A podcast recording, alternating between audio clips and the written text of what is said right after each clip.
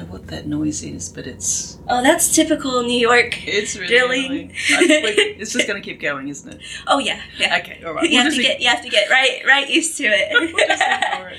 it. It's not ideal for the podcast, but that's okay. Welcome to Ukulele is the New Black. I'm Meredith Harper and I love to play the ukulele. In this podcast, I talk to ukulele players to find out why they play ukulele, what they love about it, and how it's changed their lives. I wanted to play an instrument because musicians are so cool and I wanted to be cool, but I found playing an instrument was kind of hard. Here's the third conversation, which I recorded when I was in New York earlier this year. This one's with Gwendolyn Fitz, who is a great ukulele player and also the founder of the Brooklyn Ukulele Festival. We had a chat in my hotel room on a day when there was unfortunately a lot of noisy maintenance going on in the hotel. I've done my best to minimise it in this episode, but hey, it gives the conversation some genuine New York flavour. Yeah, it's the new black. Everybody's playing it. Cause it's the new black.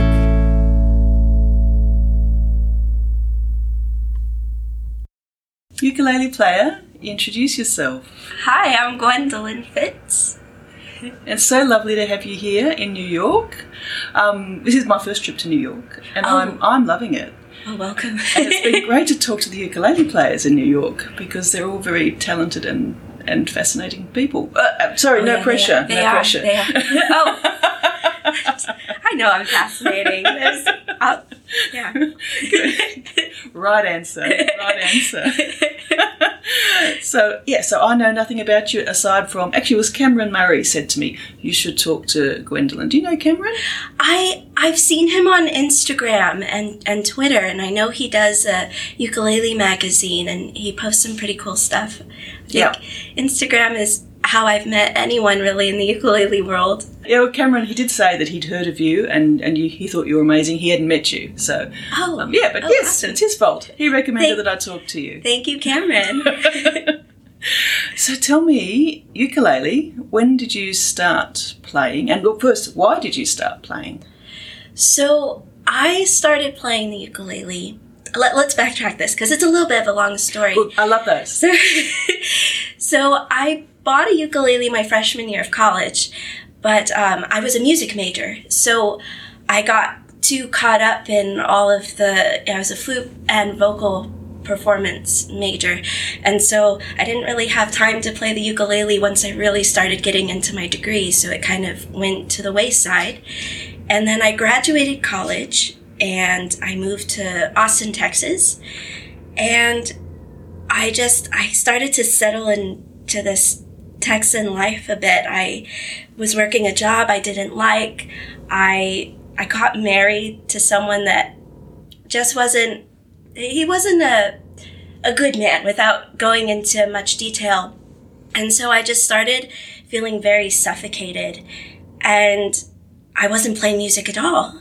And I, I was just, I got very sad and was like, how can I get out of this? And I came across YouTubers that were playing the ukulele, like Dodie and Danielle Ate the Sandwich. And I was like, I have a ukulele. I'm gonna, let's see if I can, I can make something of it. And so I started learning it and I, you know, I started writing songs, which were terrible. By the way, the first ones you always have to are. but- start somewhere. yeah, you have to start somewhere. and, you know, I gradually, I, I moved here and I picked up more and more and more on the ukulele and this is, this is where I am now. So you said before ukulele, so you flute, you said. yeah, vocal. yeah, I did flute. So how old voice. were you when you started that? I was 11. Yeah, and I, well, I, I loved singing as a kid, but I was horrible at it. I, I was, I, you know, Brit, I was in the era of Britney Spears and Christina Aguilera and all the, the pop singers, and I would try to mimic them, but I was just, I was really awful. But I still had this imagination, like, I'm going to be famous and sing in front of millions of people one day. And then I was like, I went to school and I was singing in the, the choirs and uh, for the assemblies, and people were like, "Can you stop? Can you stop singing? And I was like, oh, God. oh that's so hard. yeah, and um, so I was like, I guess I guess I'll play the flute. And so I I fell in love with that. It didn't it didn't come it didn't come easy for me because I actually I had um my flute was broken when I started. Oh. I didn't oh. know. That's a Well, that's, that's, a an huge extra degree yeah. of difficulty, isn't it? Yeah, it's a huge thing when you're a beginner because you don't know if you can't make a sound on the flute, if it's you or if it's the flute. And it ended up being the flute. And once that got fixed, it was fine. And I, I fell in love with it. Well, it's a good thing you kept on going and didn't Yeah. just throw it away and say it's too hard. yeah, yeah. It was also part of school. I couldn't drop that because there wasn't, the, the other option was choir. And, well, we all know I can Yes, sing. they- they told you not to. yeah. But you but you sing now. Yeah, yeah. I went. So I went to to college, and you know, my my vocal cords hadn't developed yet, and so I was a I was a teenager, and I was singing, you know, in private a little bit, and I went off to college, and I had. I had to be in choir because they didn't have a band yet, and you had to be in an ensemble as part of my music degree. And so I joined the choir, and I was just, you know, a timid little in the alto section, just being like, okay, I'll just make my way through this. And there were solos being given out, and I was like, I want one of these. I want, I want to try to do this. And so I went and I sang, and I went and I knocked on my friend's uh, apartment door, and I was going to sing for her. And I walked in, and I started to open my mouth, and I and then I walked back out of the room. I was like, no, I can't do this. And so I, I walked down the hall, and I was like, wait. You have you have to do this, and so I walked back in, and I, you know, I, I sang for her, and instead of being met with no, you can't do this, I was met with encouragement, and I was like, okay, I can I can try this. And the following year, I I I got a solo. I got my first solo, and then I I asked the the choir director if he would give me voice lessons as part of my my degree, and he, he said yes. He agreed to it. So yeah, slightly nice. And the rest is history. Is history. yeah. so when you decided to play the ukulele, did you just work it out straight from YouTube, or did you get lessons? Yeah, so I once you know how to play one instrument, it's really easy to start picking up other instruments. And so I started But ukulele is nothing like flute. no, it's not. It's not. Um, but the so I had a, a little bit of guitar. I don't Okay. admit this. I don't admit this because I hate I hate the guitar. I, I Oh, really? but but I do have to teach it sometimes. But I Right. won't. This is a secret. Why, why do you? When I, I I don't play guitar because they're just so weirdly big and I can't understand it's them. huge, but I don't I- hate them. I think I have an issue with it because it was my my older brother's instrument. Like that was his thing, and he was more of the musician of the family instead Ah, of me. right. So I'm just like oh, guitar, and I just so I I tried playing it, but I just you know I wasn't I wasn't like my brother. It, it didn't come naturally to me. But with the ukulele, I so I watched a few YouTube uh, tutorials like from the ukulele teacher just to get an idea of strum patterns and how to how to strum and, and come up with your own. And once I had an idea of that, I just I just started going to town on covers and being like, okay, let's go. so you played covers, but you also write songs now, yeah, yeah. and they're better than those first ones. oh yes, Yeah. yes. Let's let's hope so. Let's. Um, so what inspires you with songwriting? Well, really, just any New York. Really, when, once I got to New York, that's when it really, um, when I really started writing because the city just inspires, you know, my my daily life. I'll I'll play two songs that I wrote when I moved here, but they're just you know my adventures through the city and like oh okay i'm gonna write i'm gonna write this down this is great. And so that that's where that comes from. Actually, I can understand that because I've only been here a few days, and I, it's an amazing place. It is. The the first time I I came here. I, so my idea for moving here to New York came from just watching movies as a kid and just seeing in the background and seeing, oh wow, that looks that looks really cool. I love the energy of that. I have to go, and so I came over here and I was like, oh my god. and I, I hadn't lived here yet. I was just here on vacation. I was like, this is amazing. And I went home and I, I was like, you know what? I'm going to make this happen. A year from now, I'm going to be living here in New York.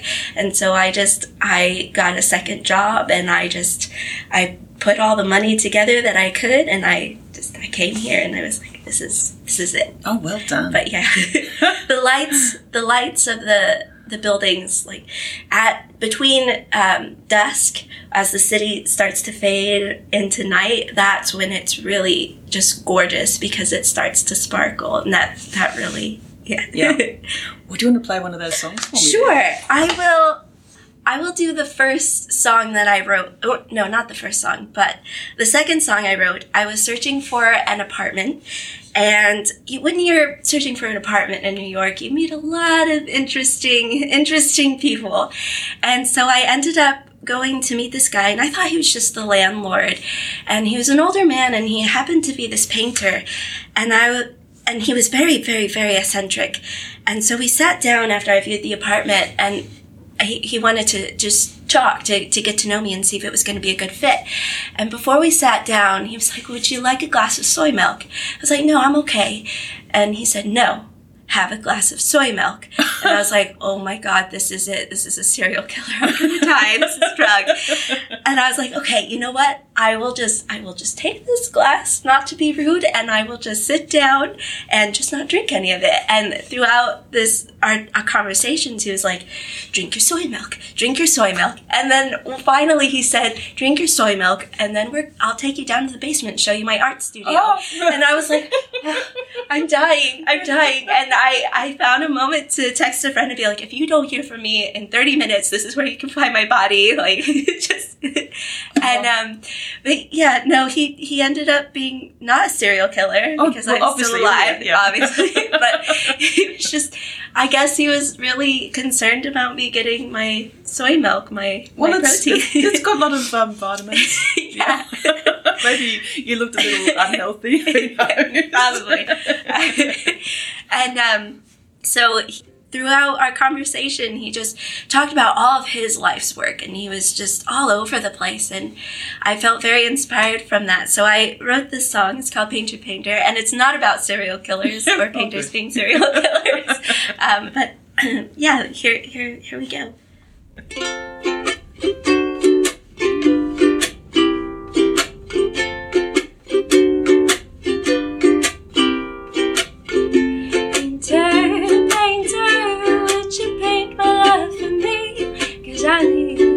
To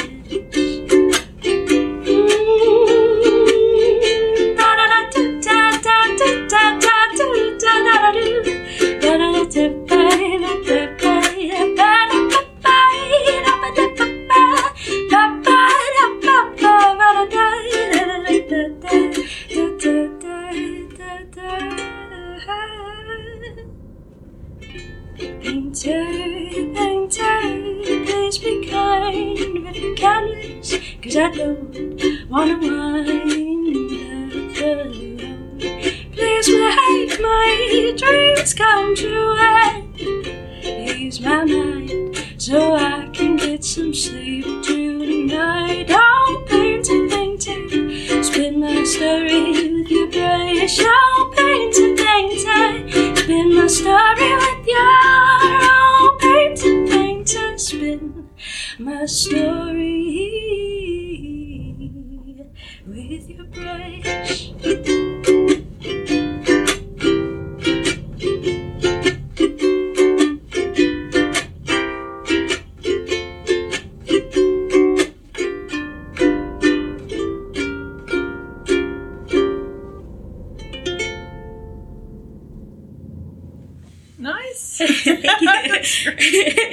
Love it. so that's a is it a Waterman you're playing?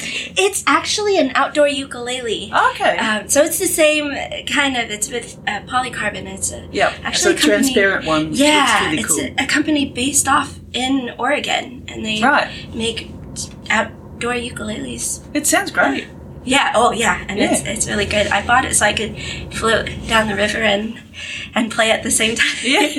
but I haven't gotten to do that yet.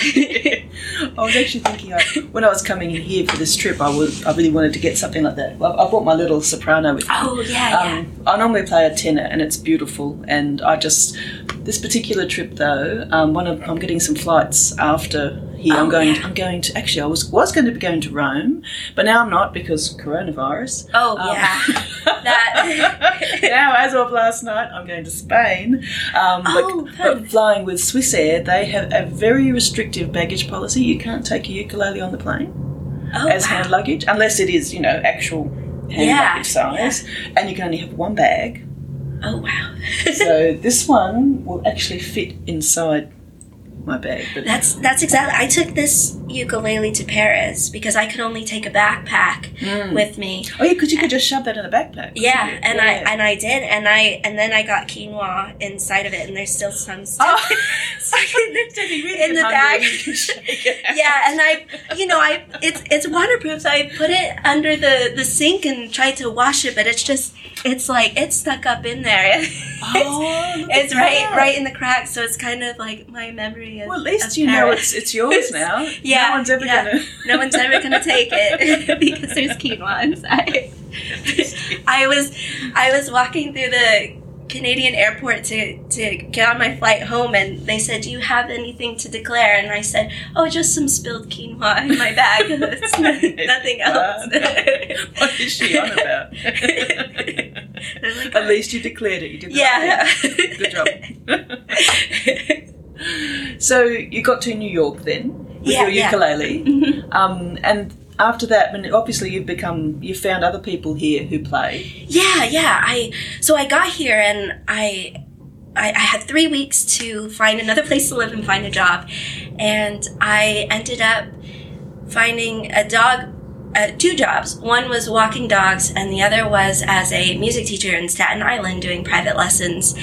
And I, I, it was a pain to go all the way to Staten Island, but I was like, you know what? If I do this for two years, then I can work anywhere else. So it's fine. I'll just get you know, and I wasn't a strong teacher yet. I just knew that this person was going to hire me because it was kind of a school that was, you know, for beginner teachers just coming out of, of college. And I was like, I'll get, I'll get my bearings. I'll learn how to teach and then I'll come and find a job here in the city.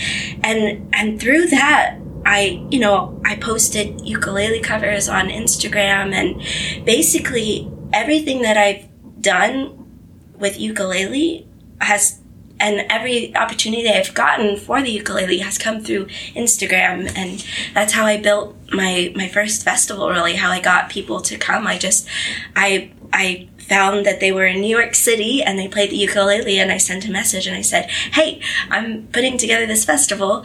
Come come to it. I'd love to have you there. And so that's just that's kind of how things came about yeah. So tell me about the festival then. So what inspired you to take on something as huge as organising a festival? So I'd always wanted to put one together, and I well, actually, no, that's a lie. I I always wanted to attend it. I always wanted to attend one. I need to get my my speech right. I always wanted to attend one, but I there wasn't one in New York, and I found it so bizarre because festivals for the ukulele happen all over the world. Everywhere, yes. And this is a place where people from all over the world come, Yeah, and there surely it's such a huge city, you'd think. and you? and I was like, well, I want to go to a festival. I was like, I can I should just start. I should just start one. And the first one, it was thrown together in a in a month or, or two months, and it was just kind of on a whim um, through a, a platform called Artery, and that connects people that have a performance or concert idea and it connects them with somebody hosts it, to host them in their apartment or host them in their space. And that's kind of how it, it came to be. I found a, an, a venue to put it on. It was four hours. There weren't any workshops. It was just open mic and performances. And we had about 15 people come and then last year was my second year doing it and i decided okay i'm going the first time I did the festival, I was like, this is just going to be a one time thing, just for fun. And then the, you know, February of last year came around, and I was like, you know what? Why, why not? Why not do do this again and make it bigger and better? And so I I made it two days, and my my kind Australian friend and his wife they opened up their rooftop apartment that um, to let me have the performance oh, wow. um, take place, and it was it was amazing. And then um, I performed at this bar a lot, and so I reached out to the owner and I said, "Well, can I can I use the space for workshops?" And she said, "Sure." So I had a low low overhead cost, and I was like, "Okay, we can we can do this. We can make something happen from this." And I did. I had about 20 people come to the performance, and we had about 15 people for the workshops. And then this is the third year, and I just finished booking everything. It's going to be June 12th and June 13th, but no, no uh, extra information yet. well, I'll make but... sure this episode comes out before that. Okay. So we can, yes. So there's no point you telling people that when it's already gone. Yeah. yeah. awesome. It should come out. It, it will be before then. yes. yeah. That's, so you're still going for the two days? Yeah, yeah. It's going to be two days. The first day is going to be uh, performances again, and then the second day will just be workshops. And um, yeah, and, that sounds great. Yeah, good on you because that, that's a that's a big daunting job. It is, and it it the most daunting part of it was booking a venue for the workshops. I found a venue for the performances back in the summer, and then I was like, you know what? I have some time. You know, I don't need to book this second day right away. And earlier this month, I found this space, and I was like, wow, this would be amazing to have this year. And I and he told me how much the deposit was, and that was a lot more than I had ever um, done for for uh, the festival yet and i was like i can make this happen. So i i put out an announcement and some people donated and then i just i worked. I took on extra teaching jobs and extra performance gigs. I was like i'm gonna come up with this money. And i came up with it and i went to go uh, put the deposit down. He said oh well actually I might be closing my space down in May, so I can't do this. And oh, I was oh, like, you gotta be no. kidding me. I was like, I've eaten oatmeal, beans, and rice for like this entire month just to come up with this.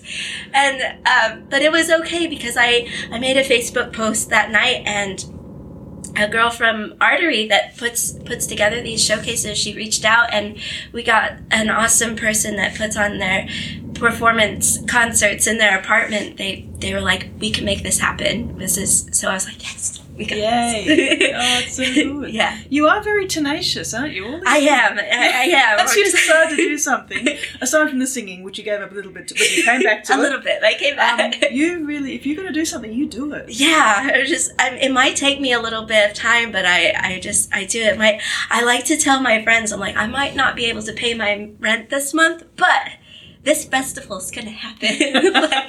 it's on. well, we'll have to promote it as much as we can to make sure people go. Thank you. Thank you. I appreciate I'm, that. I'm sure they'll go anyway. Yes, we will do that. Yeah. you said you had a second song. Oh yes, yes. Yep. So I guess that kind of fits in with my my determination. um, so I this is the first song I wrote when I moved to New York, and I was meeting a lot of people that were trying to pursue music or pursue the arts as a career and they just kind of gave up because they weren't making money off of it and I was like, "Oh my god, that no, that's not going to happen to me. That's not going to happen to me." So I I wrote this song to kind of, you know, as um just a reminder just to keep just to keep going and for anybody else that's you know ever has doubts just keep doing what you're doing, and things things will work out. So this is called what is this called? Oh, uh, run run for the hills.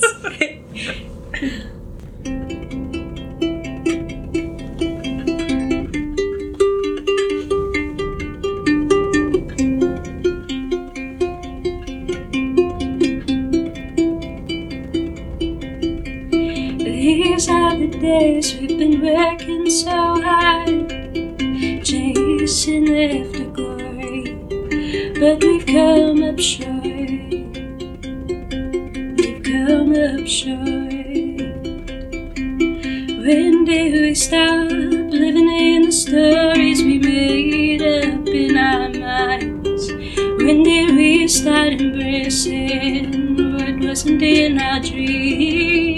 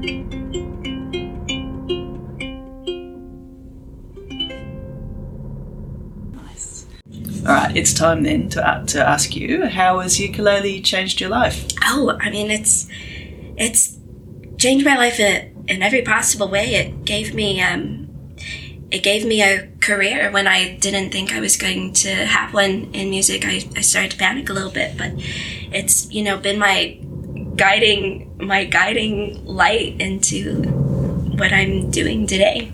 So Wow, yeah. I, I like the big answers. That is a big answer. Depth. well, by Gwendolyn Fitz. well, thank you so much for talking to me today. It's been a pleasure. Oh, oh, the pleasure's all mine. This has been really fun. So, as you can imagine, in the current environment, the Brooklyn Ukulele Festival won't be running in the way Gwendolyn originally intended, but there's good news. It's still going ahead on June 12 and 13 in a virtual format. Full details will be available on 1st of June on gwendolynfitzmusic.com, so make sure you go there and subscribe to the mailing list to get all the updates. I'll also put a link in the show notes for you.